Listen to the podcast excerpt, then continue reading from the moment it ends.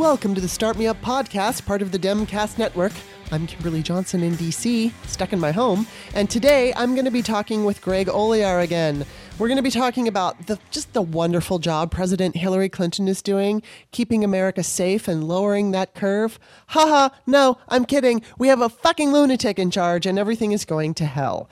Sorry, I shouldn't tease, but you know, what what's going on? What the fuck is happening? Uh, Greg is going to kind of talk me down off the ledge uh, as far as the idea that the that Trump is going to try to cancel the election. So y- you want to hear this. If you're worried about Trump canceling the election, election, listen to Greg. Before I even get into it, I want to say that before I did this video, I'm sorry, before we did this podcast, um, I don't know. I guess something on my um, monitor was off, so it's a little. I think that the how how can I explain this? It was too loud going in if that makes any sense. So there's a little bit of crackle every once in a while, not all the time, not through the whole show. But I believe the problem has been fixed now. So for future shows, that's not going to happen. But just FYI, um, I, I did some repair to the show that I just did with Greg. And it's not terrible or anything. It's just there are certain times where my microphone, um, I guess it was up too loud so then when it goes in, it's got that little like uh, fuzzy sound at the top of my voice. So I did what I could, but just FYI, keep it in mind that the whole the whole show is not like that, but there were parts of the show that were. So I have fixed that now, and that should not happen in future shows. So there you go. what else am I? Oh, okay. On Wednesday, I'm going to talk to Katherine Stewart. She is the author of the power worshippers inside the dangerous rise of religious nationalism. And she really takes an in-depth approach and it's it's a fascinating book. She's going to have a lot of really interesting things to say so i hope you're going to stay tuned and listen to that one on wednesday this wednesday. Also i'm going to be talking with kirsten warren. She is an actress. She is married to kirk acevedo and she's funny and I, I enjoy her presence on twitter very much. I have never met her in person but in a weird way i consider her to be my friend so we're just going to talk about a number of things. I'm going to ask her about her um, her life as an actress and also, you know, current political events. So that should be a fun show. I will be doing a solo show either Thursday or this Thursday or next Tuesday. I'm shooting for Thursday, but um, as I said to Greg, it's very tough for me to keep focus. And it's weird because I have I'm not doing anything different. You know, I mean my life isn't really different. I know a lot of other people's lives have been uprooted and they have to be home and they have to do all this work from home and it, it I work from home every day. That's my life. So um, my schedule hasn't really changed. My my home life isn't very different yet it feels so incredibly different because obviously we are going through a global pandemic and Trump is at the helm. So Jesus fucking Christ, we're in we're in some deep shit. Um, but you know what? We're going to get through this. Talking to Greg always helps because he's a voice of reason. I really enjoy talking to him. He's funny. And, you know, we, we do talk about politics and we do talk about the pandemic, but then we get into um, just some more fun stuff about ways we're being entertained, um, shows we're watching, books reading, stuff like that. So, um, it's a good show. It's a fun show. But of course, before I get started, I have to remind everybody that Start Me Up is an independent podcast and it's woman run by me. So it would be super, super awesome if you like the show that you become a patron. I always have interesting guests, inter- interesting conversations. Um, so many cool people have been on the show. And it seems to me that from looking at the uh, downloads and views, that the audience really seems to like the regulars, whether it's Sarah Wood or Greg Olear. So let me know what you think. Like, do you? I know you like different guests. Like I had Connie Schultz on a couple of weeks ago. I'm still getting positive comments on that. So I want to know though, like what kind of guests you like the best, because I'll just keep booking them. And then um, what else? Oh, so okay, if you like the show, please become a monthly subscriber and you just go to patreon.com slash start me up. You can see all the tiers. Start off at $2. And then if you like what you hear, you can always upgrade to the $5 or even more. $5 gets you into the patrons only segments or usually me alone. Although I did one with Stephanie last week. Um, and while we're doing the pan- while the pandemic thing is going on, I mean, I might carry this over later, but you know, occasionally I might have a guest and it'll just be for patr- patrons only and it'll it'll be more personal and it'll be just for you guys.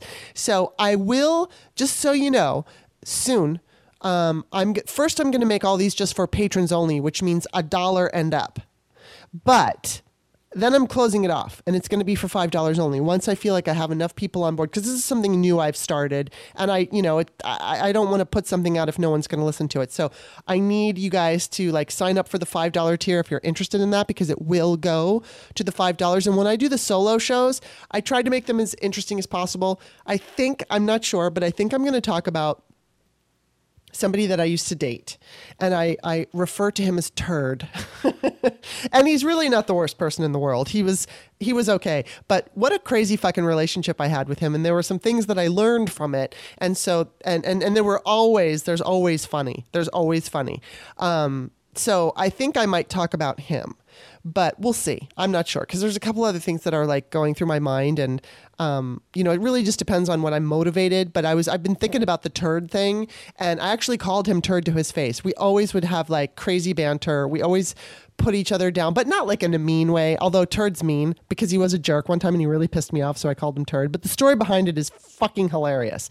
Um, it was probably funnier when it actually happened. But I'm still going to tell the story. So um, if you sign, you can also just sign up for whatever. Like maybe you have lots of money and you just want to support me. You can sign up for ten dollars or twenty five dollars or even hundred dollars. That would be awesome.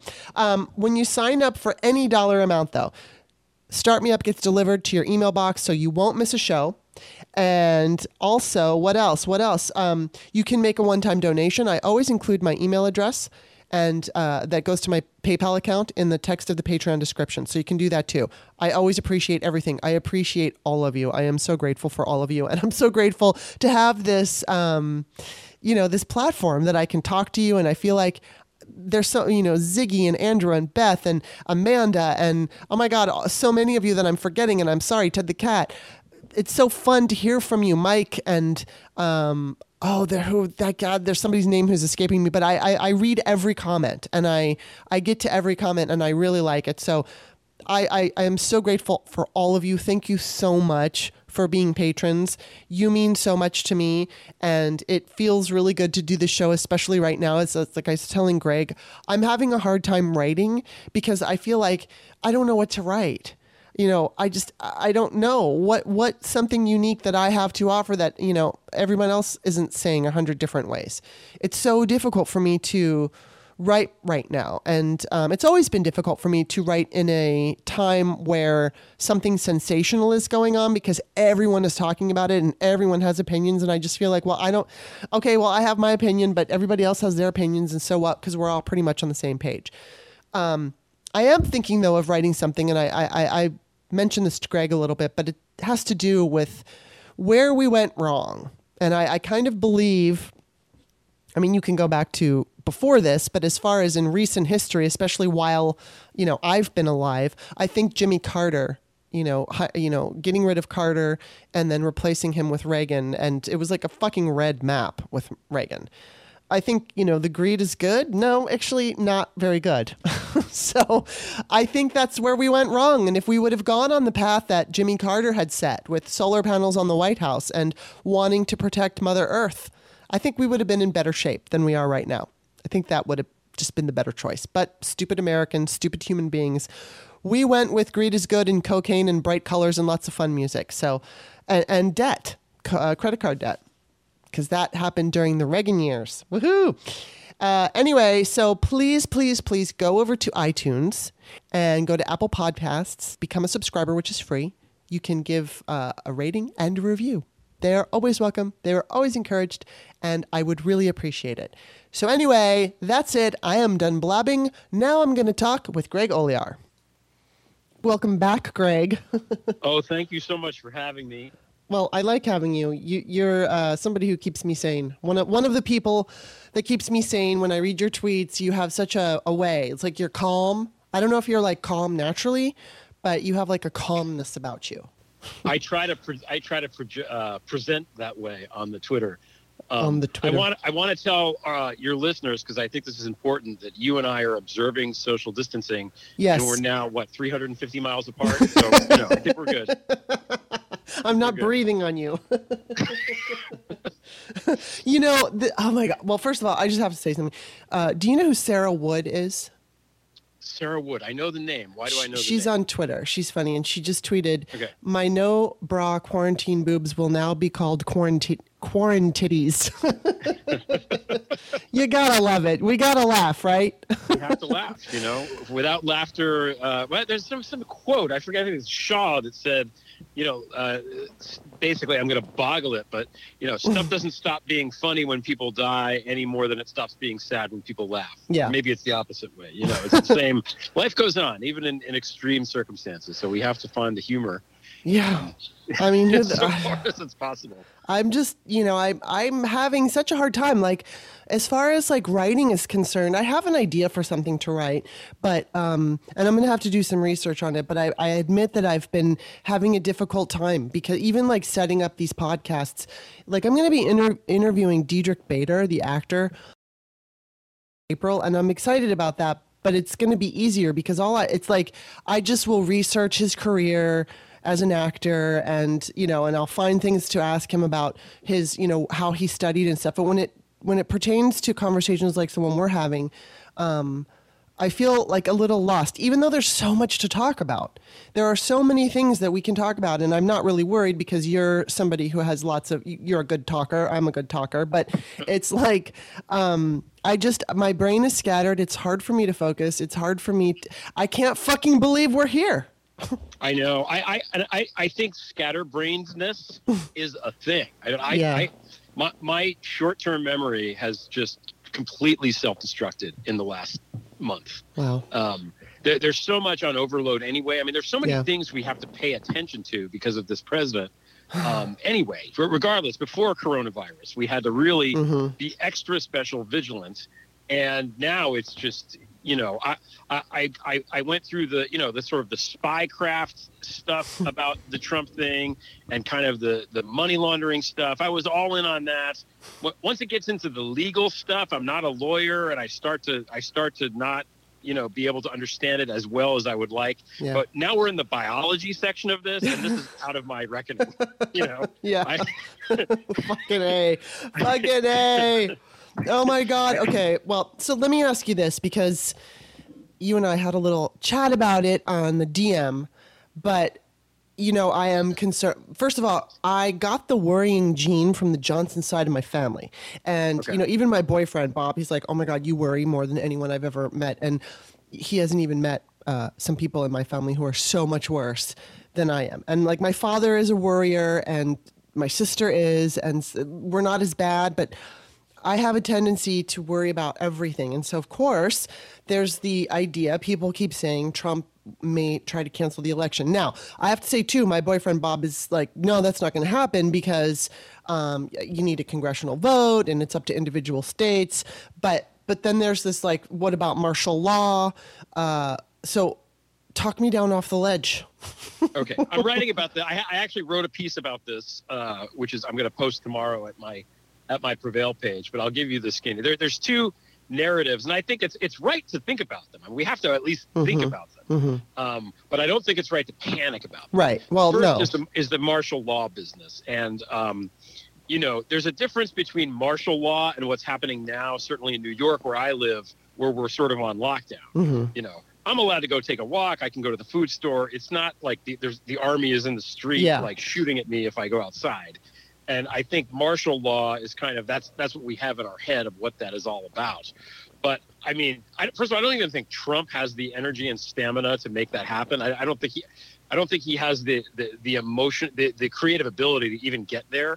That's a. hmm But um, you know, who wants that? I mean, nobody wants martial law. Trump's primary motive right now is to help the fucking stock market hmm because he thinks that that's going to help his uh, reelection. That's Yeah. all he cares about, right? So having martial law and and shutting down the entire country is not going to help the stock market.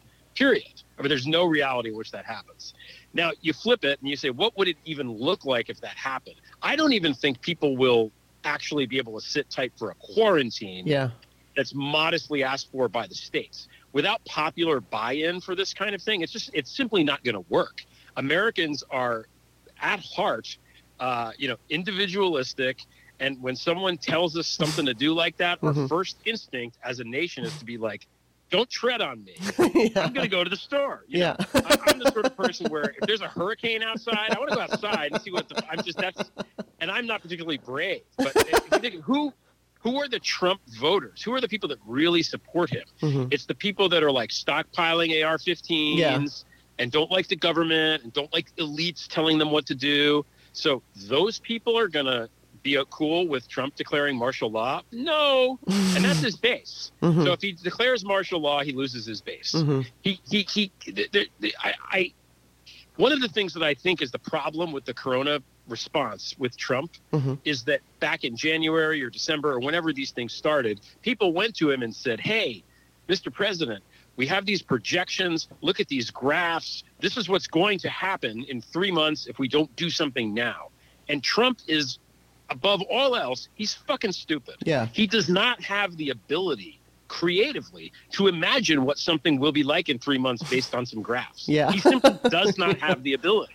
He can't fucking do it. Yeah. So, you know, he just says, well, the stock market's good now. What are you Mhm. talking about? Like he's, Mhm. he's the classic moron Yeah. who winds up getting killed in these sto- in these sort of stories, you know, because he can't, he doesn't have the gene, he doesn't have the, the mental capacity to be able to imagine things going off the off the hook, and you know, and creative people like you and me, we can imagine. Yeah. we have no problem imagining it.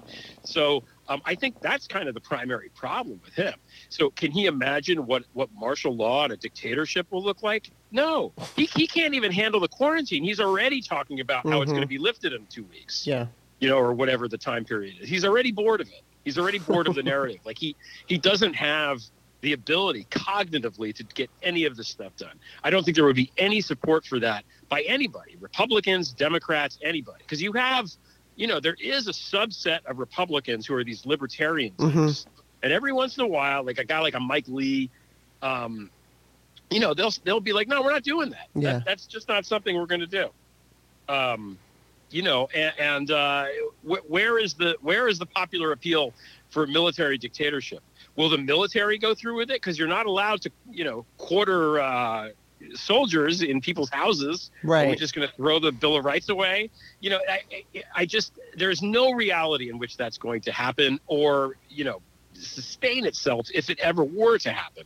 It would just be shot dead immediately. I don't even think the quarantine is enforceable. If everyone decided to go outside tomorrow, what are they going to do? Arrest everybody and put them in jail? Yeah. No, we're staying inside because we know that we have a civic responsibility. hmm As for the election being postponed, no fucking way. Okay, I don't care. I don't give a shit if there are actual zombies outside spewing Ebola into my fucking eyeballs. I'm voting on November third, and so are you, and so is everybody else that we know. There's not a goddamn thing that anybody can do about it. I will walk through a tank to get to the polls Yeah. period. And everybody else feels the same way. So um, that's A. But also, I don't even think the timing is right. I think that, you know, and God willing, I'm not a scientist. I don't know anything about this. I just know based on things that I've seen. hmm By November, a lot of people will have already been infected with this disease. Yes. And, you know, a lot of people will die. And that's, it's Mhm. going to be awful. I'm not going I'm not trying to, to downplay the, the, the catastrophically tragic effects Yeah. that this is going to have. But by November, I don't think we're still going to be in this kind of quarantine. I Mhm. think that, you know, there's a, a percentage of the population, I think it's 70 or 75%. Once that number has been exposed to the virus, Mhm. everything starts to trail off. And it may be that it that it goes down in the summer and back up in the fall. I've Mhm. seen that too. hmm But um, I think by November, it's not it's not going to be a situation like it is, you know, even right now, um, with the voting. And then it's not in it's against the law. Uh, on January 20th at high noon, 2021, Mhm. that motherfucker's done. And if he stays in the White House for one second longer than that, we're allowed to go in there and get uh, get you know throw him out because he's a squatter. Well, uh, fucking Period. squatter.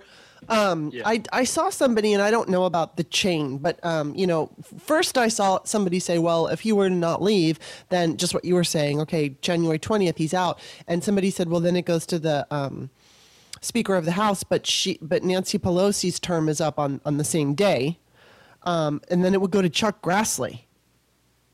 So, I mean, like, that doesn't make me feel good. Because, frankly, I remember Michael Cohen saying that, you know, he's not going to leave peacefully. So I, I don't know what we're in for. And, you know, clearly postponing or um, you know, uh, what, you- what was I going to say? Like canceling the elections is is, is a first fear that we're going to have. You know, because we understand that he's going to. He's going to resist all of this. What's he going to do? How's he going to do it? You know, I mean, he could try to take. He one of the things he could do is just take the uh, election results and say, I don't believe these. These are wrong. This is rigged, and take it to the Supreme Court. There's something Well, like he could do. There's there's plenty of time for that. I mean, there, you know, November to January is Right. plenty of time. He he can say whatever he wants. There there's a number, a popular vote number, an electoral vote number, that will be so high and drastic that he can't possibly wiggle out of it. I mean, the only reason that the electoral college bullshit worked this last time, hmm and it was definitely manipulated Yes. by, by the Russians. They fucked with it. Yeah. they did, and you know, I, they're to blame hmm the Comey letter is to blame. hmm The New York fucking Times is to blame for that horrible uh, story they did saying there was no nothing to Trump Russia, and Bernie Right. is to blame too for not dropping out and enthusiastically endorsing her like he should have. hmm But all of those factors are in play, but the the margins were tight. It was a close election. This is not going to be a close election. Yeah. Um, And I'm going to agree with you there. I mean, I know it's going to be tough because, you know, even if it comes down to ma- mail-in ballots, I mean, look a lot. A lot of these primaries, you know, a lot of people voted by mail anyway before Yes. this Yeah. pandemic even was a thing, and so I think you know, as long as states just uh, take that into account and allow for mail-in ballots, I totally agree that this is. Um, we can One thing we can't do though is uh, the online fucking ballot. No fucking No, way. no. No that- fucking that's, way. That, that's not that can't happen. No. I think they know that, and I think we'll, you know, we'll get that in place. But we have to get to November. yeah, I know. you know the- uh, now you try you don't like to think there, there's so many ripple effects of this thing um, here's a ripple effect I, I think I, I think that you know before this happened it was there was this big thing where uh, joe biden had just won super tuesday and he was cruising to what looked like a pretty um, you know decisive victory Mhm. over bernie sanders which i celebrate because i, I bernie sanders in as the nominee uh, it just means that that we're screwed. I, I Mhm. don't think he would have beaten Trump. I think it would have been horrible, and no amount of, of Bernie bro insisting will make it otherwise. Because I, I think the numbers made it clear. People Mhm. came out for Biden, Yeah. and uh, so we had this wave of, of support, and you know Bernie was sticking it out, and now suddenly everything is kind of paused. Like that's it. We almost have hit the pause button. Yeah. on all of that. Um, but it's in a way it's good. I feel like anybody now that's still super excited about Bernie, it's like, what are you talking about? I mean, he lost. You know, not only is he lost, what is he doing?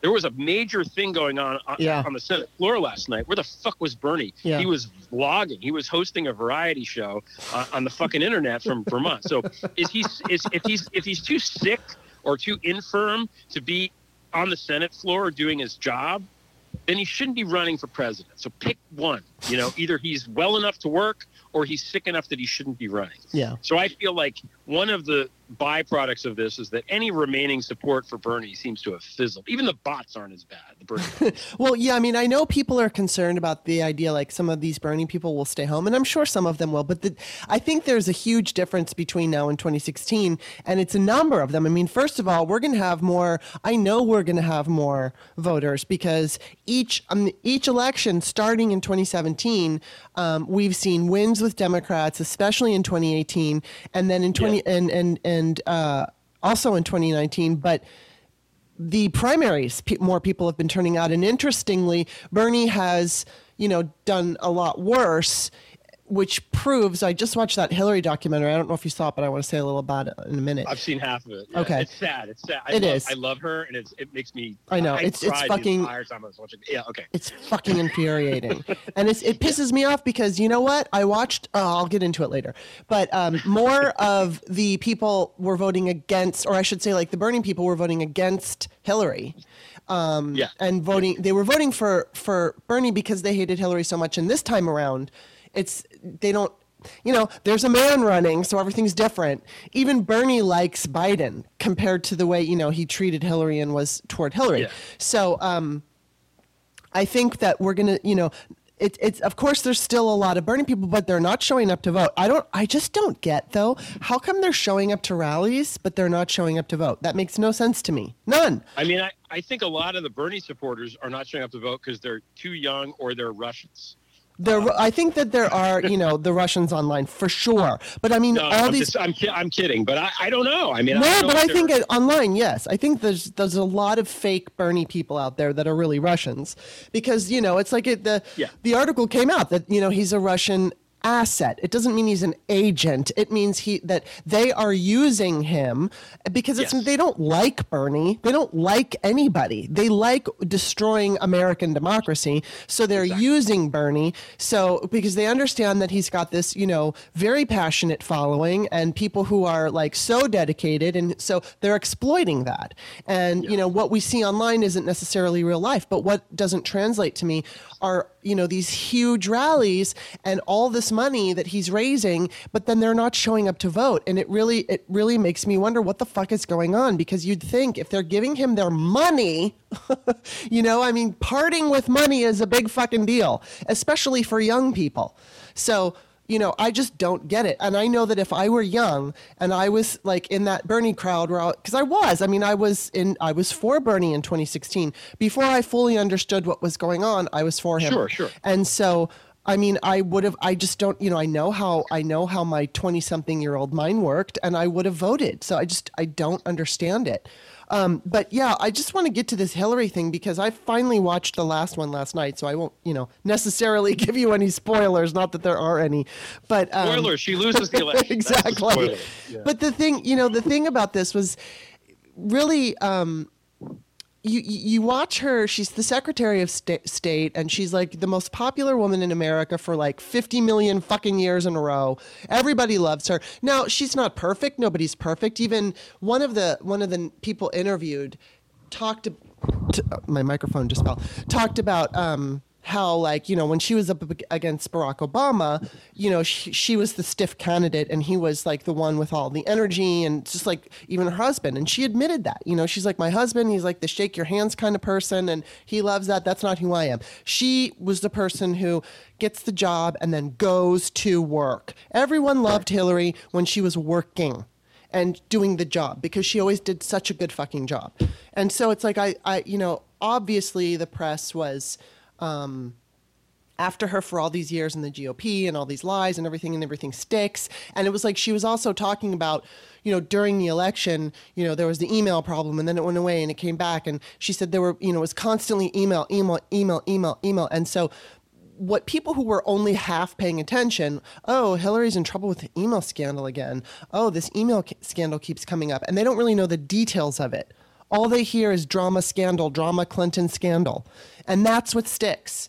And Yep. so, you know, she's got this uh, baggage anyway that was, you know, forced on her by liars and and how the media jumps on it and you know makes her into a villain because it's good TV and then and then here comes 2016 and and this is another reason now why I am pissed off at Bernie because he totally twisted who she was.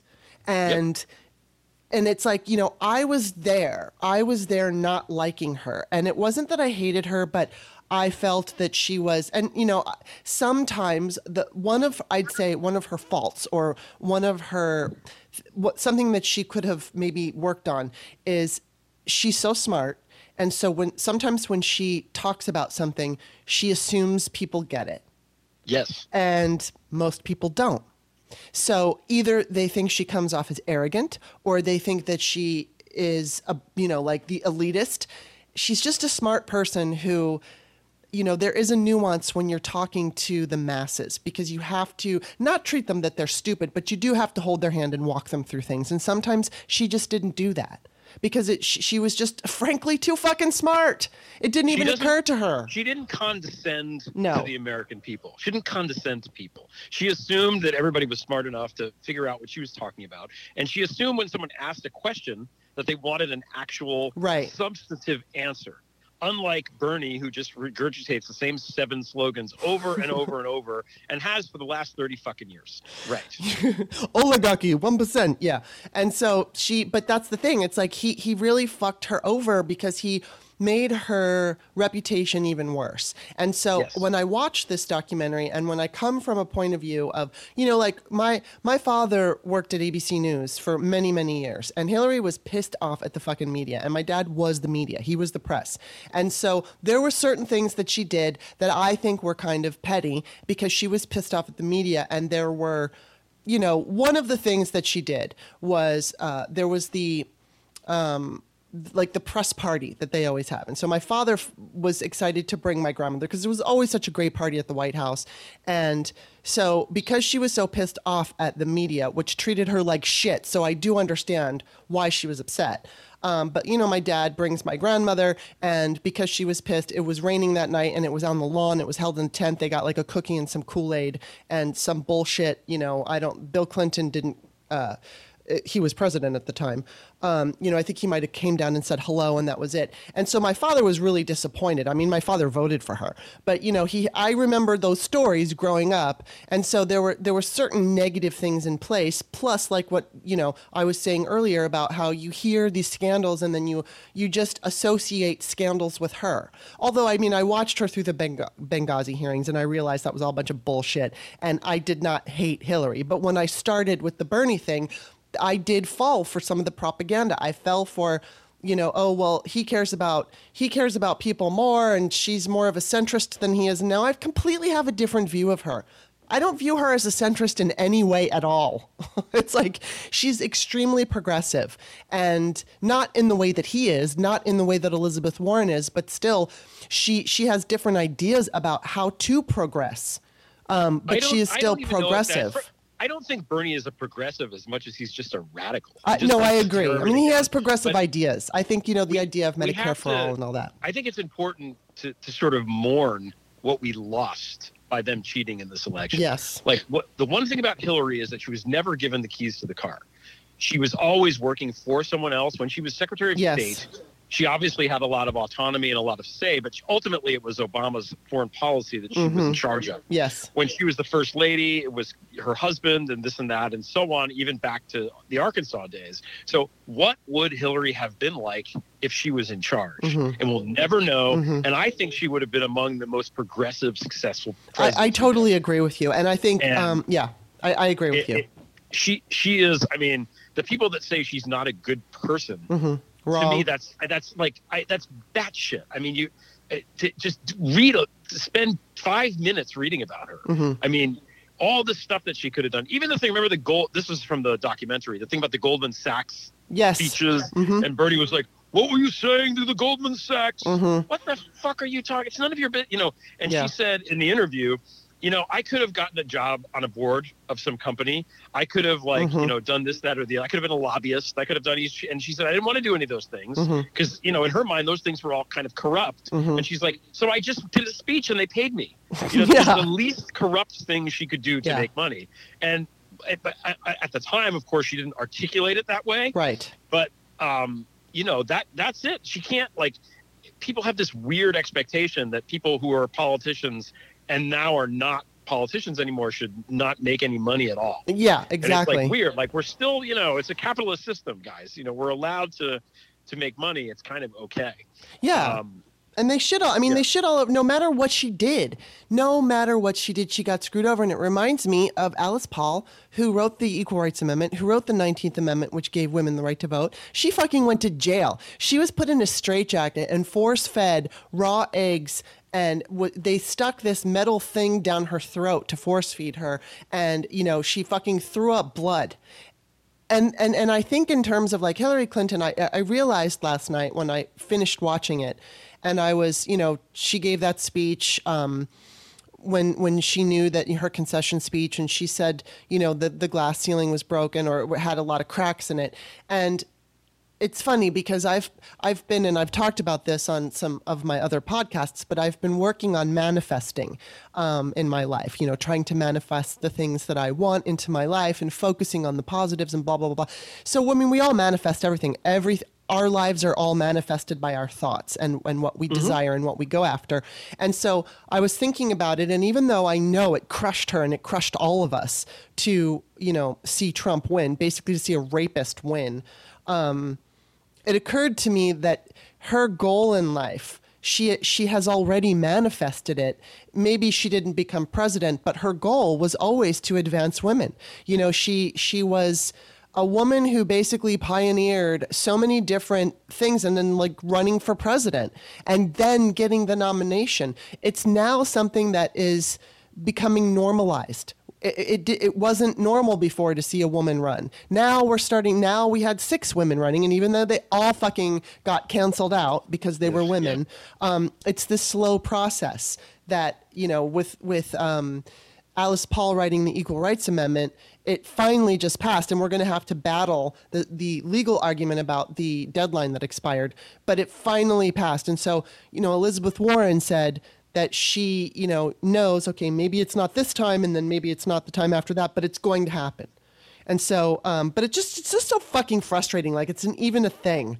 Like, oh, can we have a woman? Can there be a, can a woman be a president? Can she handle it? And it's like, oh my God, you know, so many times I see online, so many men are saying to me, you know, like women in my life are handling the coronavirus better than than I'm seeing men. And I'm not trying to put men down, but I mean just that the way that they're handling it in their personal lives, you know. And it's like, how can there even be a question about this? I don't know, but I highly recommend to everybody to watch this Hillary documentary, no matter what you think of her, because if you hate her, just watch it.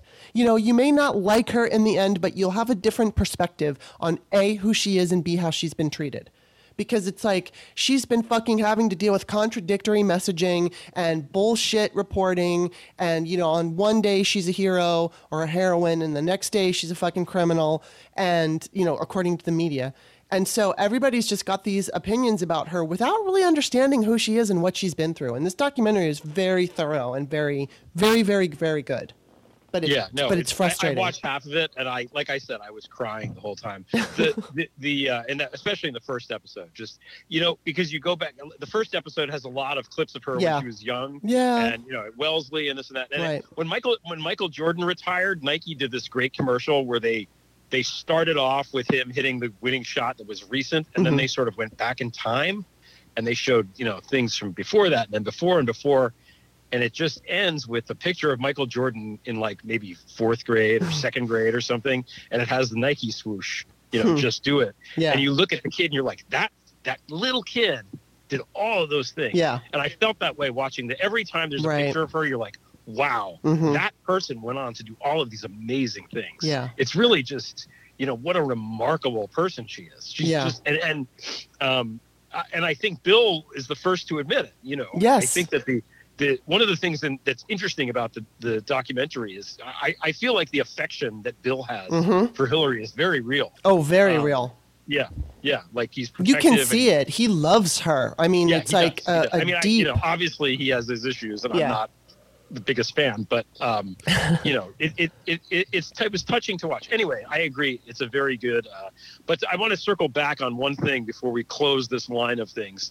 Um, obviously, we're all disappointed that that the nominee is not going to be a woman. Mm-hmm. I mean, I think everybody yeah. you know, felt that way. I, I was pro Kamala Harris. Yeah. I was all in that camp. And, um, you know, now suddenly we have Biden, and on a macro level, it's just like, really, it's another old white guy. Come on.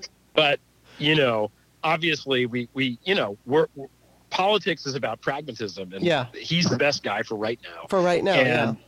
You know, there, there's no question about that. I mean, I think the voters made their yeah their you know feelings perfectly clear. But one of the ripple effects of the coronavirus and all this quarantining is I, I was worried about him Me on too, the campaign yeah. trail. You know, know, he's not I know, young, I know. and uh, I think he's fine. I think he's healthy. I yes. think he's got the energy to do it. But now suddenly, rather than going on basically tour for totally however many months and shaking all these hands and exhausting himself, he just gets to stay home yes. and go on TV like once a day. Like that's great for us. It is. You know that it's it, it's like good. Keep put that guy in bubble wrap. Put him in a, a exactly. hermetically sealed room. Keep him the fuck away from Rand Paul, all Republican. And um, well, you know, you know? The, I, I know that I think it comes down to this. I mean, there, there's a positive and then there's kind of a negative, but not too much of a negative. But the idea is we know who Donald Trump is. We know who Joe Biden is. Yes. I don't care how many fucking rallies you have. We know who these people are. So Yeah. It's like, what's Joe Biden going to say at this point? If, if you're either for him or you're not. And at this point, too, it's also you're either for the sane party or not. So th- there is there is a very easy choice to make. I, I can't imagine that these people are on anybody would be on the fence, and if they are, I mean, they're just fucking stupid because, Yeah. duh. And I think the, the the negative though is the down ticket. Um, down ticket candidates who are not getting the opportunity to introduce themselves to voters by knocking on doors. Yes, you can make phone calls, and I guess you know this. The coronavirus though is going to change. It already has. It's going to change us. It's going to Yeah. um, change the way that we uh, do campaigns. And I think, you know, I mean, at, at this point in time, as you pointed out, it is good because we do know who Biden is. And I thought exactly the same thing. It's like, good, keep him a fucking way because he's a gaffe machine. And, you know, he's going to say stupid shit because he's always said stupid shit. That's just who he is. I mean, he's a good man, but he's, Yeah. he always says stupid shit. And, you know, I mean, he's been doing a pretty good job, I think. Oh, I Um, think so too. Yeah. so you know, I mean, I don't, I don't want to beat him, beat up on him or anything like that. And right now, he's the only one we've got. So yeah, keep him fucking safe, keep him in bubble wrap. But the, you know, I, I would encourage all of the, you know, everybody listening to make sure you understand who's running. You know, and go all the way down to city council, so that you are ready and prepared to vote. Obviously, for me, it's just going to be blue, but there's going to be a bunch of you know bunch of people running so you want to make sure you pick the best person and you're not necessarily going to have the opportunity to meet them in the way that we did in, in past elections which brings up to me i think the coronavirus is it seems to me that it's just it doesn't give a shit what we think anymore what our partisan lines are what our even like the fight within the democratic party. We're going to have to go for more progressive kind of legislation and governing moving forward. We we're going to need bigger government and you know i mean i'm not I, I think that you know it's good to have a two party system when when both parties are sane.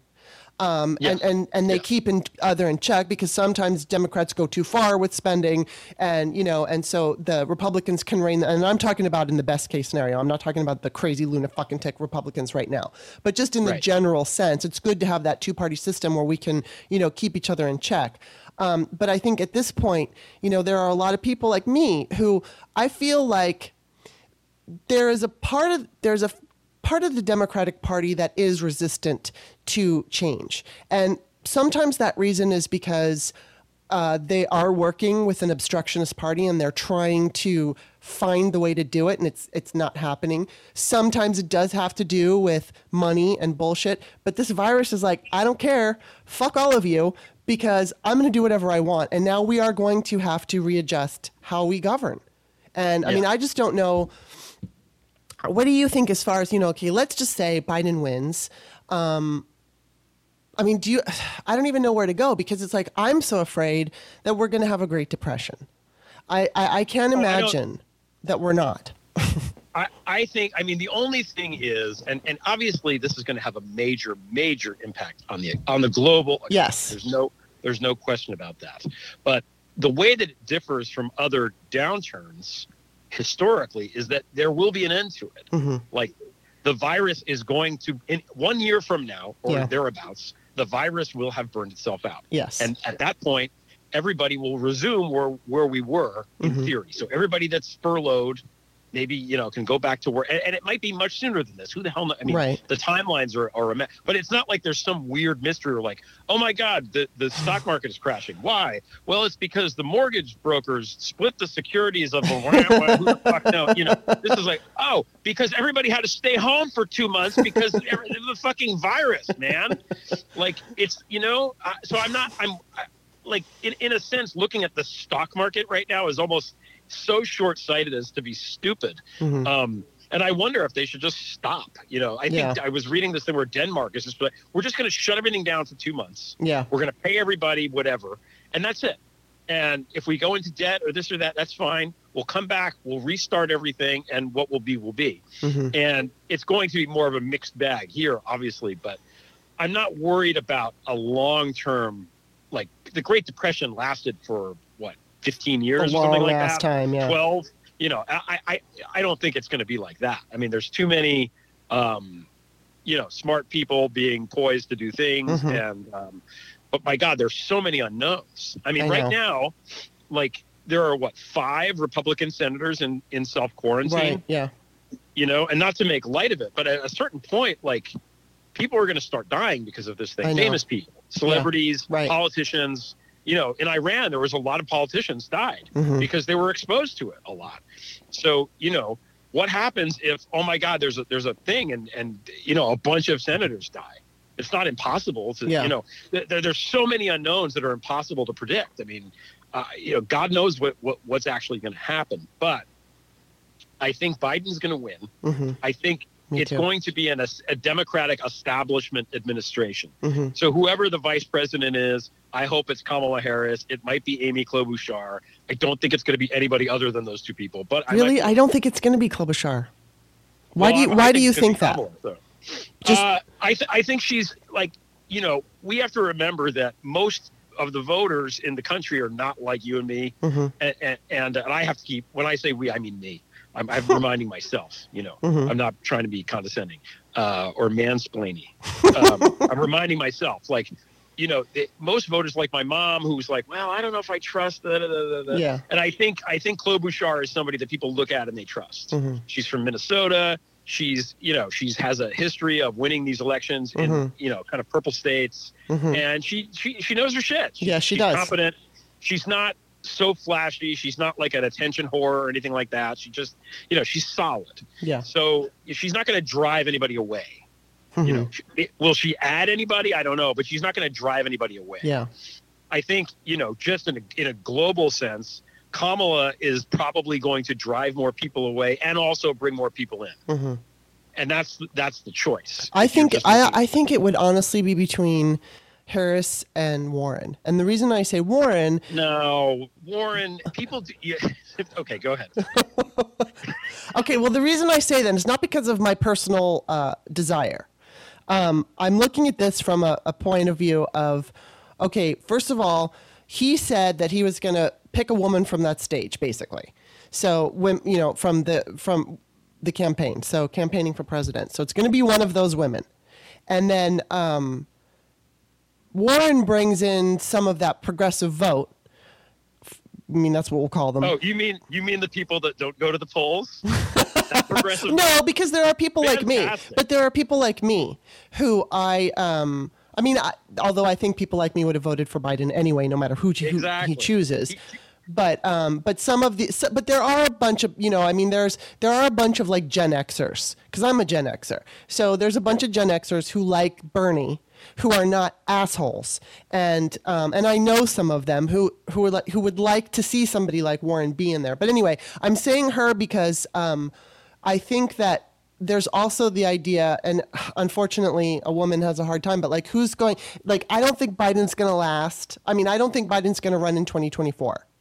No, so um, it would be his vice president. And I don't know if Klobuchar has, like, if he would choose Klobuchar because he knows that whoever's going to be, you know, I think it would either be Harris or Warren for that reason because they would have a more.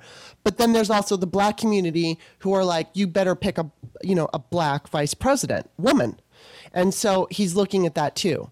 So that's why I don't know about Klobuchar because I feel like I mean as much Yeah. as as you know Elizabeth Warren wasn't able to pull it off because voters were not trusting her um, out of those women the the Harris and Warren make more sense to me. But it's not about what I I mean what I, of course for me what I want is Warren. I want Warren to be the fucking president.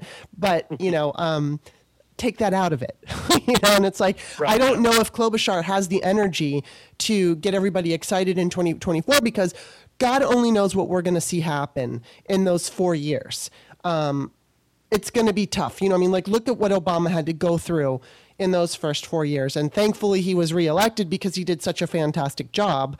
And, you know, I don't, you know, I don't know what's going to happen there's going to be so much to clean up. Not only is not only is Biden going to have to deal with this wretched fucking economy that's going to be way worse than what Obama had to deal with. He's going to have to deal with that pandemic, but then all the Trumpism shit because they're going to have to do certain things to clean up what Trump has done and secure elections for 2024. There are so many things that have to be done. And can can Klobuchar get that excitement? I don't I don't know if she can. I mean, I totally agree with you that I think she's capable and I think that she would do a good job. It's just that, and you know, I'm not in love with all of her votes, and I think you know any candidate's going to have something that you can criticize. So take out the criticizing. You know, she's voted for some of the um, conservative judges, and she's also said that there's room for people in the Democratic Party who are pro-life, which I do not even. That pisses me off so much. But I mean, I would still vote for her. It's not like I wouldn't vote for her, but I disagree with her there. But I mean, it's like, does she have the does she have that charisma to to win 2024?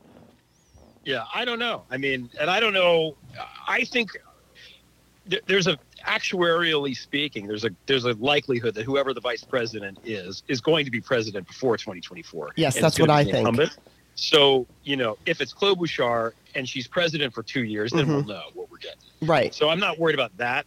I feel like with Warren, you know, there's obviously there's a lot to really like about Warren. I Mhm. mean, she the people that like her like her a lot and will, you know, run through a wall for her, and I get it. But I the the Venn diagram of those people and people who would vote for Biden anyway is virtually overlapping. Mhm. Like there there's very little Right, yes. she's going to bring in that isn't already going to vote there, and she has a lot of baggage. She has a lot of negatives Mhm. and I think it came out in the in the in the actual primaries. People Yeah. did not. I was surprised. I thought she would do better than she. So did I. I was I was I- I actually really- humiliated. You know, and, and I had heard, oh no, you know, black voters do not like Elizabeth Warren. Mhm. I heard this, and yes, apparently that is true. Yeah, So, are we really going to pick somebody? that's true. Will Joe Biden, the guy who's complete, who who whose enormous turnaround was basically given to him by black voters Yeah. primarily, is he going to turn around and stab them in the back by picking somebody that they resolutely do not like? Right. Um, obviously, not everybody, but you know, Mm-hmm. generally speaking, I don't know. I mean, it could happen, I suppose, but I would be I. I would be disappointed. Also, I mean, and this is not for nothing, but um, you know, if she's out, we lose a Senate seat. Yeah, I know. You know, Matt? I know. So, I mean, that's not the. And the don't think that's governor is form- Republican, so there's always that to consider. Yeah, that's the thing. And then if McConnell is out, why can't she be the Senate majority? Yeah, I know. Well, you know, Isn't that a better place for her? Like she, she's really good in the Senate. I like her in the Senate. Give her more power in the Senate. Well, I, and I agree with that. But one, there's one thing. It's like the one thing McConnell knows how to do, and he's very good at, is you know, just like with Nancy Pelosi, getting everybody on board. All those backroom conversations and back, Yeah, you know. So it's like, can can Warren pull that off? I don't know because obviously her strength is in solving problems. I don't know if her Right. strength is getting people together and on board because, like, clearly Pelosi and McConnell are very good at what they do. yes, And I just yes. don't know if um, if that's Warren's strength because to me, I would rather see her. You know, I mean, you'd have to pull her out of the Senate, but I'd rather see her like in charge of either education or treasury or something like that because she knows how to solve problems. She ran a governmental yeah, agency. Fine. Let her be the Treasury Secretary. I mean, that's Yeah. fine. Great. I'm all for it. I'm just thinking about the electoral, you know, kind of stuff. But I, I Well, mean, yeah. I mean, it, it's it's almost sort of a funny thing because he could pick almost anyone to be the vice Right. president ultimately, and he's going to win anyway. So well, he'll win, but then it goes. I think you know. I mean, it seems to me that he's going to be advised by Obama and the people who advised Obama, and so he's going to have this team of people who are thinking about 2024. So because mm-hmm. they they all know. You know, I mean, it's not it's not that I think Joe Biden's going to die in his first term. It's just that I think that he is. He said, "I'm the bridge." Yeah, to take Yep. you over to the next generation. So he does have plans and he's going to do things, but it's like, is he going to have the energy and stamina to last four years? I, I don't know. Um, I, I can't I can't see it, but you know, I mean, clearly he's going to have people around him. So I think that those people right now who are you know helping him with his campaign are going to consider whoever you know because I think that no matter who it is, um, what, whatever the VP is, perhaps like who they're looking at for their P- VP is somebody like Julian Castro or something like that. And I think they're all looking at that right now.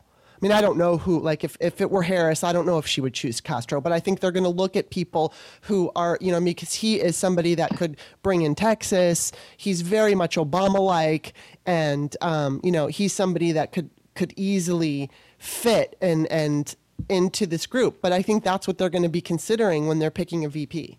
And I think that Um, Joe is going to think about it. What? Oh, you're talking about whoever the VP's VP would be, right? That's Yes. What, that's where you're going. The VP's okay, VP. So I'm going to tell. I'm going to tell you right now. If things continue, Andrew Cuomo is going to be the VP in 2024. Well, that's true. That's There. true. Put put put money on that. That's it. Yeah, no, he's doing a God, fucking great job. I, live in New York, and I want to say thank God, thank God. Every day, I thank God that we voted for him and not the lady from Sex and the City. Not to downplay her, but my God, I, at the time I was like, please no. With Trump, we need we need the experience. We need. I know he's has his things, but we have to have somebody with experience. So Mhm. thank God, thank God, thank God. That's all. Sorry, had to get that in. As a New York resident, Well, hey, you. I mean, and yeah, Molly Jong Fast is basically saying the same thing. You know, I mean, Yeah. she's praising him all over the place because, as a New York resident. Um, okay, well, lo- why don't we switch over now because we've been talking about all the doom and gloom. Um, so, what are you doing to keep yourself occupied in quarantine? well, How do you um, stay entertained? entertain i'm never entertained. The, the i you know I, I wake up i'm writing my prevail which is my substack page. I do that Mhm. twice a week so i'm working on that. I'm on twitter obviously. I try to keep some sort of schedule where i get up at you know 6 6.30 whatever time the cat wants me up. And i work in the morning. I i you know po- i write a little bit. And then i've been taking these long walks. I live near a college campus which is now completely empty. Hmm and I walk down there and I have this big two mile walk, which I even did today, even though it's snowing outside Wow. here. And I come back and then there's just stuff to do. It's been Mhm. weird to kind of like, you know, plan it all because I have a job job and Mhm. I have my writing job and I have another writing thing. So I have a lot to do hmm that I need to focus on. But like we were talked about at the, at the top, it's hard to focus. Yeah. It's just hard to, to really, you know, have the discipline to do much of anything hmm and if you're working from home and you're used to going to the office it's like okay well am i and also there's not as much work obviously because it's Mhm. everything's shut down. It's like do i have to be on call this whole time? Yeah. do i is it okay to go to the food store now? Like i don't even know. So um and it's been okay. And i have two kids who are 15 and 13 and they're old enough thank also thank god to you know take care of themselves for Mhm. the most part and not need us too much I, Yeah. I i really feel for people who have like little kids Oh my God! I know this. my cousin I has a newborn. It's it. Oh my god. Uh-huh. Um, you know, I mean, a newborn, you're home anyway. But somebody, you know, somebody that, that has like a seven year old that, that's at school all day Yeah. and now they're suddenly not. Exactly. Oh man. Well, you know what's So- really scary? I just saw it on Facebook. I haven't met the newborn, but um, the mom. So like, so my cousin Sam. So it's a guy, and then um, so he's married to this woman, and they, they they literally just had a baby. I think it was in um, February, maybe Mm-hmm. January. So it's really young. She's really young. But the mom just posted that she has to go back to work today, and she works in the health industry. Oh So it's like she said she doesn't even she has to pick her daughter up from wherever her daughter's going to be before she can even take a shower. I can't even fucking imagine. I, you know, I mean, That's she she had you know her time off, but now she's got to go back to work and she's got an infant. I just can't even fucking imagine. So, um, Oh. yeah, that would be that would be hard. yeah. I'm grateful that I don't have any kids now. no, no, it's it, it's uh my kids were, were playing it, it it's been two weeks now they haven't had school. They're they're actually playing chess, Wow. which is not I know. It, it's crazy. We've achieved chess levels of boredom in our house. so um but I like that they're doing that. And uh, you know, my wife is is a therapist and she's actually right now in my office doing uh, a session online, you know. Oh, right, Everybody's uh-huh. working remotely Yes. and uh, stuff like that. I, I, I've, I've talked on the phone a lot. I've called Yeah. my mom every day. Yeah, me too. You know, I call, I've got my brother is a nurse in the ER Oh my um, in New. Jersey, and uh, so I've called him. I talked to him. I think I've talked to him more in the last two weeks than I've talked to him in the year before that. Like, Yeah. you know, it's, you know, usually with text and every once in a while, but I, you know, I guess I, he lives by himself. and Yeah. I just want to make sure he's okay and and also see what he's doing and Mhm. um, you know, because he's he's on the front lines of this thing and. Uh, Wow. you know, I mean, he's pretty zen about it, but Yeah. um, you know, so there's a lot of phone, and then obviously I'm trying to read. I'm trying to read. I'm reading Tinker Tailor Soldier Spy, Oh wow. which I've never read before, which is fantastic. And um, obviously, like everyone, we're just watching TV. You know, we're What are some of your What are some of your shows? Um, I, I was thinking about this because you asked before. This is something that we watched previously and not during quarantine. Mhm. But there's a show on Amazon called Patriot. hmm um, terrible title. it's so weird and good. Hmm. Um, I highly recommend it. It's one of those things. I think we watched it like maybe two years ago, and I can't stop thinking. I still think about it all the time. Really? It's about this guy who is like he's sort of like a CIA assassin, and he kind of goes off, look like he he loses his mind a little bit, and then he's he starts writing folk songs that are confessional folk songs about all the bad stuff he does, and then he's trying to do this other thing in Luxembourg. I don't know. It's really it's it's just it's so strange, and it's not like anything else I've seen, Hmm. and um, it's really really really good. And it, there's two seasons, and they're both. You know, the first season ends perfectly. It could have ended there, but it's also the second season is just as good. It's it's uh, that show's fantastic. Huh. Um, so I and I don't think a lot of people have heard of it. Mhm. You know? Yeah. Yeah, so no, I recommend haven't heard of it. Sure. Yeah, I know. I mean, Yeah. well, I'm. Are, do you do you watch Sh- Schitt's Creek? I don't like Schitt's Creek. I'm like one of the five. Okay, well, let me ask you a question on it because I didn't like it at first. How how many times did you watch it? I, I, you know, I watched the first episode and it was so bad that I couldn't. I was just like, I can't even imagine this will ever get funny from here. And obviously, it has because everyone. Well, the thing, this, you know, I told my mom, um, I, because you know, I've talked about it because I like it, and it was funny because when we first started watching it, I, it was okay, and even Bob said something like it's it's like Chinese food where you could just have it once and then you got to kind of wait for a while before you can have it again. But it's but what wound up started happening, and toward the end of the second season, they start getting they develop hard they're always caricatures always and Yeah. you know they're not necessarily likable because they're all up their own ass. They become likable i to, you know to me i can't say that they would to you. I can't say that this would be your humor because it does take a certain kind of humor to appreciate it but i didn't necessarily like the show very much. I thought there were some things that were okay um, that made me laugh, and then but then then when it got heart, it was like I don't know something switched over, and again it's toward the end of the second season, and it just like now it's one of my favorite. I love them. In fact, Bob and I are on our we we watched we watched the first five seasons. And then we were waiting for the second season, so we went right back and started watching it from the beginning again, which was kind of interesting to see after you'd Yeah, already yeah. seen it. And and and then now we're on the sixth season which i have to say i think it, it's okay. It's not as good as like the third fourth and fifth seasons. It's okay. It has its moments but it grew on me. It definitely grew on me. So it's like you have to have that kind of sense of humor. And I- you know I like i told my mom i'm like i don't know if you'll ever have it. Because she's like well maybe i'll try it again. Because she didn't like it either. And um but i don't know if it's something because there is this silliness to it that uh sh- you know like I would say my dad and Bob and me have that kind of silliness sense of humor that my mom doesn't have. She has a different kind of sense of humor. So, you know, whatever, whatever floats your boat. But I just fucking love it and I love Daniel Levy. I think he is just amazing. He is so funny. So what about have you seen Kominsky Method? I've not seen Kominsky Method. That's fun with Michael Douglas and Yeah, yeah. Alan Arkin. That's a fun. I mean, it's not perfect, but it's fun. And and then of course, like one of the other shows that I always watch. It's kind of like my girl bible is Sex in the City. Even though, um, because I think I've watched that Sex in the City uh, maybe each episode a hundred times, and I'm not kidding. like, I've seen that, but the more that I watch it, the more I criticize, especially Carrie, because she's so fucking selfish. And I just, I still love the show, but I like fucking criticize everything she does because she's so, she's just so selfish. It's unbelievable. But I love that. And then, have you ever seen Orange is the New Black? See, I can't watch anything in a prison. Really? Why? Yeah, I don't know. It's. I think in a past life I was in prison for so, a crime I did Ah, well, see, I tried to. Like, I my wife is like, my wife really loves that show. Ye- So, so she's seen it all like two or three times or Yeah. whatever. But I can't. I'm like, I can't do it. It's just, it's. I can't like forget that they're in prison and I get upset by it, which is really weird. I realize, but I, I just, I can't watch prison stuff. Well, I was trying to get Bob because I think when we first got together, um, I had been watching it, and I don't know what season we were on. I was on, but uh, I w- I watched whatever season I was on at that point because I'd started from the beginning with him and say maybe we watched five episodes. And I completely forgot we did that. So over the course of all the years we've been together, which is five now, I'd bring the show up and I'm like, maybe we can start watching it. He's always has an aversion to it. He's like, we've already seen it. And I'm like, no, we haven't. We haven't seen it. And he's like, yeah, we have. Remember there was a guy with the big dick? And I'm like, no, no.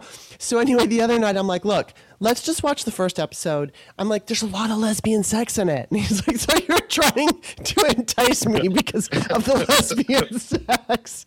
So the other night I came out on Saturday and I like to- I, I literally flashed him and I'm like, "Can we watch Orange is the New Black?" He's like, "Okay."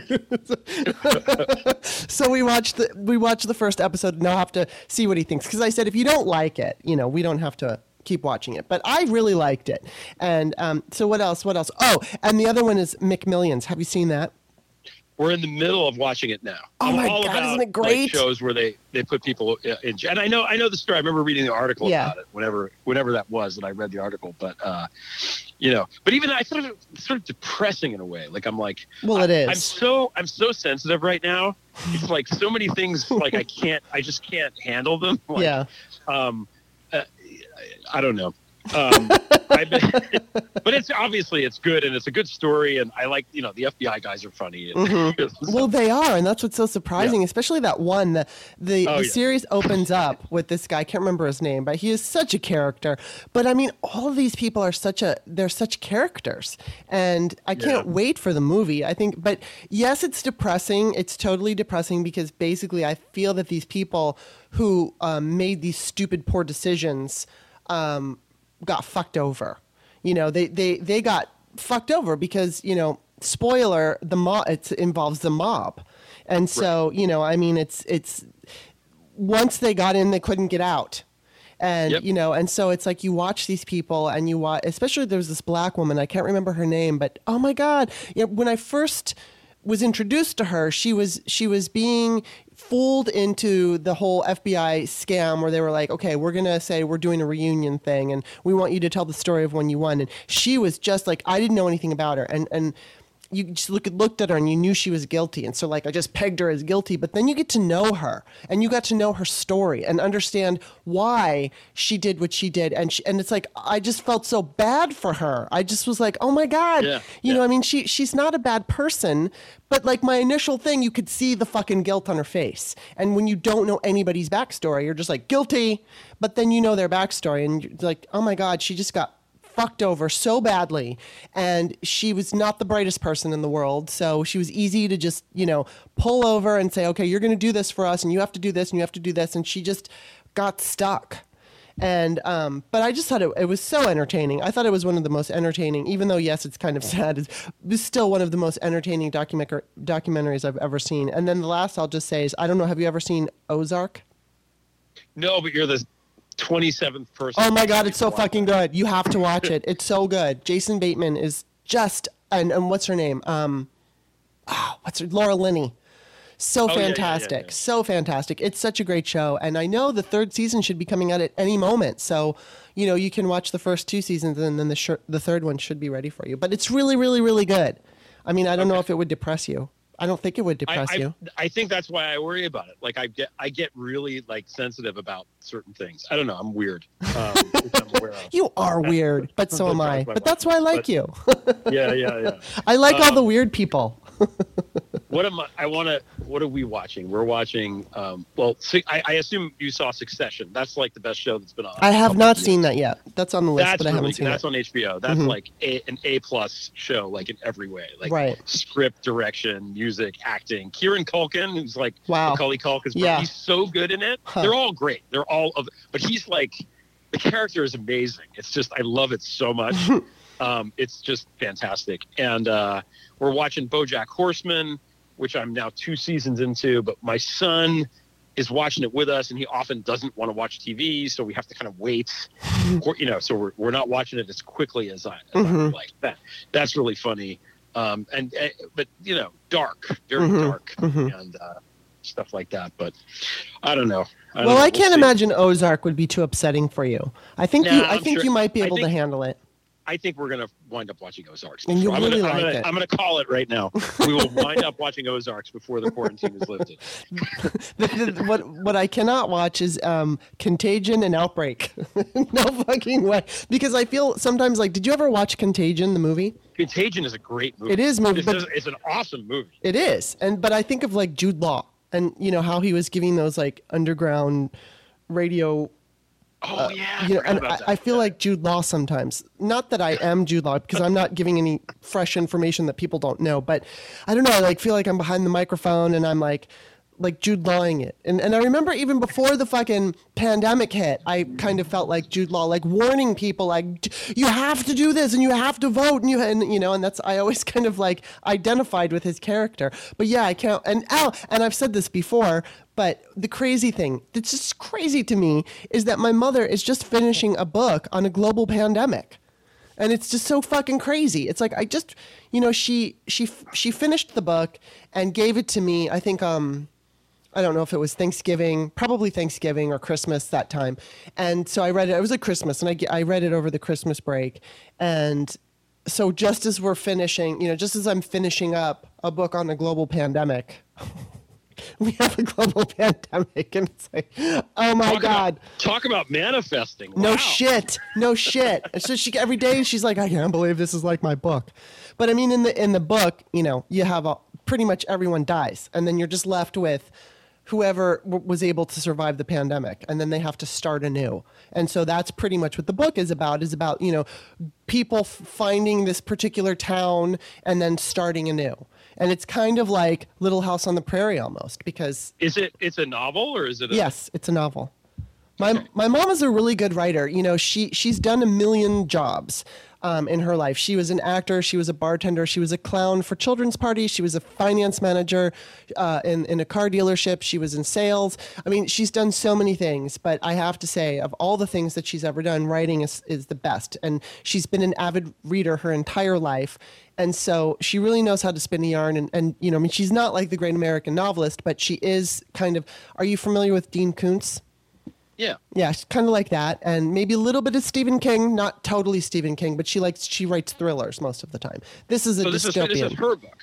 Yes, this is a book that she's ah, writing. Yeah. Okay. Okay. So, I got you. but she's missed, written- I, the, I thought you meant one that she was reading. I didn't. No, no, no, no. She wrote it. writing. Okay. Yeah, Wow. Okay. and she Yeah, she's did you- good. Have you read Station Eleven? No, I haven't.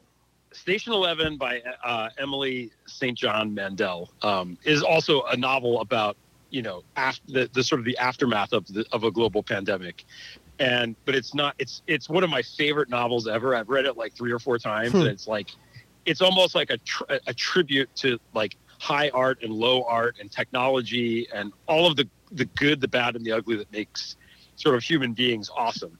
And uh, Hmm, I'll have it's, to check it out. fantastic. I know that it's it's kind of a weird thing to read now, but I know. Um, it's so good. It's such a good book. Hmm. Yeah, maybe I'll save that till when we're okay.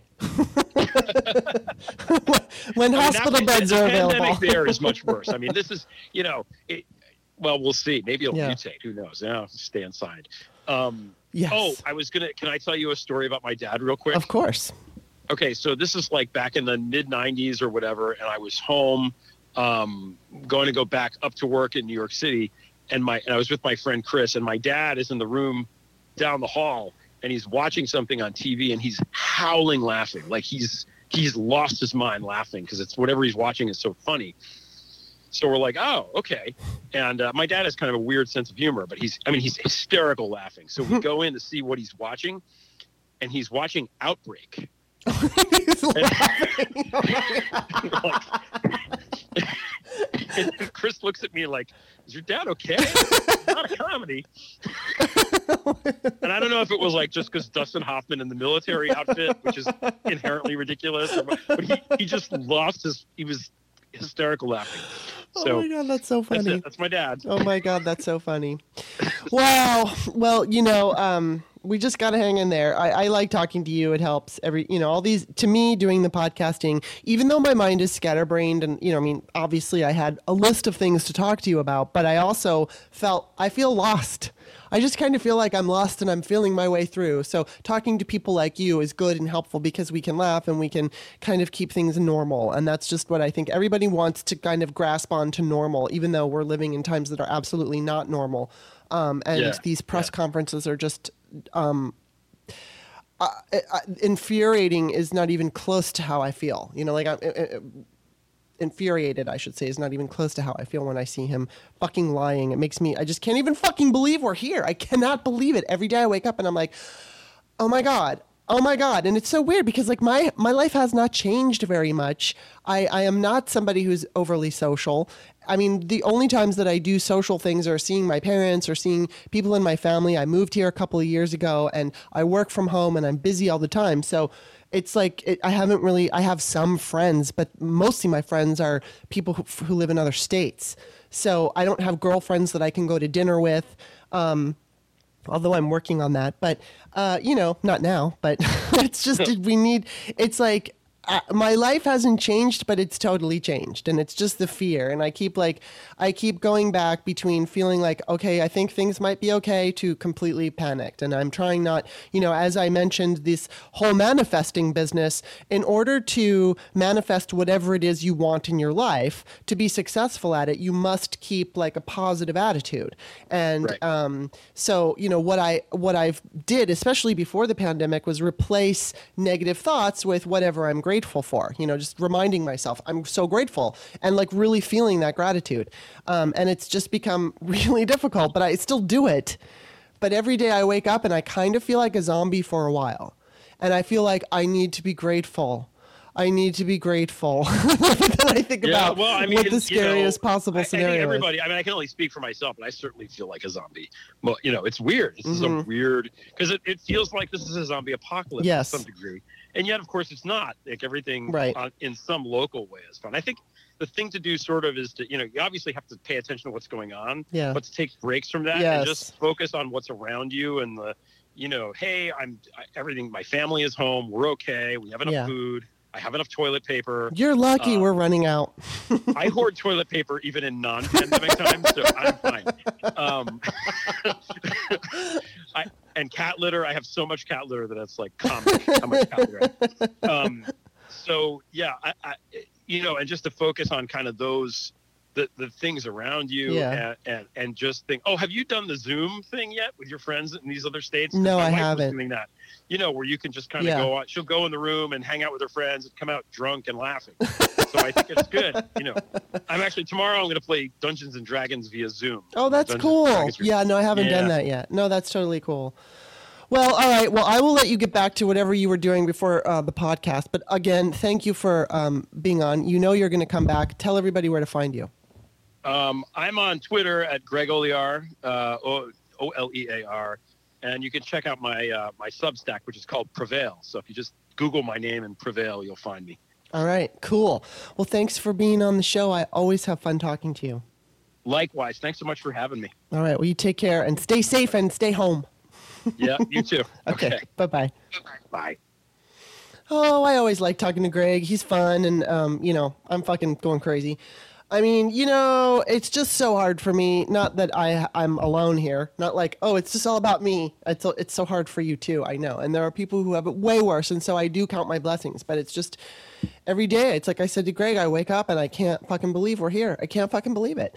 So um, I'm just gonna do a real quick, once again, pitch for my mom's books um, because I know that my mom is you know, alone and I can't see her. I, I this is what I'm doing. I'm gonna tell you about her books in a minute, but um, she, you know, I mean, she has enough food and everything. I went over to visit her on Saturday, but what I did, I brought groceries for her, and I, oh my god, I totally am like the coronavirus. I hope I never catch it, but I'm taking every precaution. It's like I went to the gas station and I brought Windex with me, and I squirted down the um, uh, handle, and then I held the handle with paper towels, and then I pushed all the, you know, when you, when you're paying with your ATM, I pushed all the, the buttons and everything with the paper towel, and then I threw the paper towel away, and then I cleaned my hands. So um, then I went to the grocery store, bought up a bunch of groceries. I mean, I didn't hoard. Um, in fact, I went to Safeway, which uh, they are limiting your purchases to, like, for instance, 12 canned goods at a time. You can only get two um, packages of, of chicken or, or turkey. So, but I, you know, I went and I bought things that I, I knew like she needed. I wanted to get her some Aleve. I wanted to get some Tylenol, some cough medicine just in case, um, because of course my worst fear is her catching this. And so I, you know, I figure what I'm going to do while this quarantine is going on as, as okay, here's, here's the guidelines. Um, I will not touch my parents until there the, the curve has been flattened and hospital beds are available because of course my parents are both in their 70s so i'm not even taking that risk i have to go to the grocery store so that's where i go and now today uh, larry hogan has put well i should say he hasn't put us on lockdown but it's non-essential stuff is closed so only the essential um, you know essential stores and stuff are open so um, I I'm taking every precaution, but I figure I can go and visit my mom and I can visit my dad in the backyard, and we can stay more than six feet apart, maybe sit at a deck or something like that. My dad has a dog though, and I don't know how I'm going to get past that because I don't want to get them sick. And I mean, with my dad, it's my stepmom, and oh my God, she, they all have to fucking stay healthy. So it's like, I don't want to touch the dog. I'm gonna have to figure out what to do with the dog. And the dog is so cute, and he's all over me. So I don't know how we're gonna deal with that. But anyway, um, because my mom is alone, I worry about her, uh, you know, more than anything. And so it would be awesome if you could buy one of her books. and I'm going to recommend Crazy. That's my favorite one. But there's also Dreams and Nightmares and Cooper's Grove. And I think what I'm going to do this time is I'm going to put a link to her Amazon page. So she's she's also got a book uh, trio called Three to Thrill, and that's got Cooper's Grove, Dreams and Nightmares, and Crazy. And really, they're all good. Crazy's my favorite because it's about a serial killer, and um, it's a serial killer with a twist, and there's actually dark humor in it. And the lead character is loosely based on me, but that's not why I like it. But I, but it's it's not because I'm um, egotistical, but because it's funny to read like how she framed me even though it's really not me. It's somebody else, Emily Simonson, and she's got a totally different career, although she's an author. But um, and when my mother wrote this, I was not an author. I was a salesperson. I think. I think by that point I'd stopped acting and I was just in sales. But anyway, so I'm going to put her Amazon page in the link um, on the Patreon description. So please take a look and. Uh, you know, if if she if you if you're into thrillers, then I think you're gonna like her books. And then I'm also going to ask if you know you, you can also go to my Amazon page, Kimberly Ann Johnson, and you can see you know I, I have been selling Peyton's Choice, which is it was written for young adults, but some adults like it. It's about teenage abortion. Always, always, always, always give reviews to uh, authors you like because authors depend on it. I mean, people like Stephen King do whatever you want but because he's going to write books till he dies. But especially independent, especially woman authors, it doesn't matter if it's me or my mom or whoever out there, give them good reviews if you like their books because I mean reviews are everything and it's it's so hard to sell a book. It's like you can't just do an ad, you know, you can't just buy an ad somewhere on the internet. People don't respond to ads when it comes to books. You listen to what your friends have to say or recommendation or reviews. So don't forget to review. And that also means review. Um, don't forget to go to iTunes, Apple Podcast, and give me a review. I got one more rating, so that's awesome. Um, but anyway, that's it. Uh, you know, I, I told you this is this. I am scatterbrained. I am having such a hard time focusing. What I want to do right now is like go to bed. I just want to go to sleep. Some people are having problems sleeping, and all I want to do is sleep. I just want to sleep, sleep, sleep, sleep. And I'm not sick. Um, it's just that I feel like it's an escape, I guess. Um, and I have to kind of force myself and push myself through this, even though my schedule has not changed. But I just mentally, this whole thing is so crazy. But um, okay, so don't forget on Wednesday I'm going to be talking with Katherine Stewart. She's an author, and she, um, you know, she she wrote that book that I talked about in the intro. Which where did I put it? Here it is. Um, it's called the power worshippers inside the dangerous rise of religious nationalism. This is going to be an interesting video because she has a very unique take on this. She's done a lot of studying, so we all know that the evangelicals are crazy and they want to they want to rule, but she's like she wrote a whole book about it and it's really fucking good. So we're going to talk to her on Wednesday and on it's either going to be on Thursday or Tuesday. I'm going to do the patrons only show, and I have to still figure out which one I'm going to do. I'm probably shooting for Thursday, but just in case, it'll be um, March 31st. So we're either looking at March 26th or 31st. I'm going to do the patrons only show, I promise. And all right, we will see you on Wednesday. Take care, everybody.